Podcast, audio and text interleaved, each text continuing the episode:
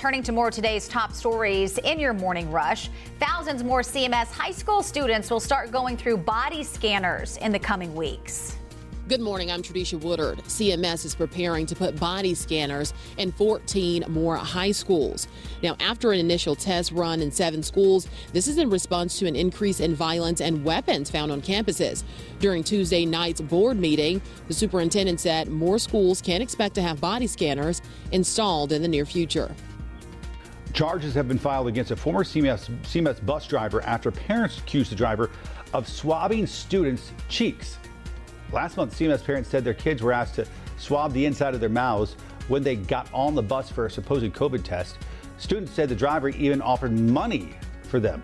CMS says it never sanctioned the swabs and they fired that driver. Still unclear what happened with the swabs.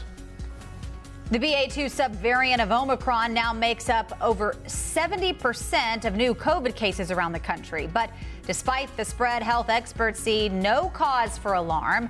That's because as of right now, there are no signs the subvariant is more dangerous than the original Omicron variant. Experts say the high level of immunity from vaccines and previous infections mean it's unlikely to make a major threat. The federal program that lets uninsured patients file claims for COVID vaccines has officially ended. Officials say the program no longer has funds to keep going. Starting today, officials say anyone who is uninsured and wants a COVID shot covered will need to enroll in Medicaid or through healthcare.gov. And that is it for your morning rush.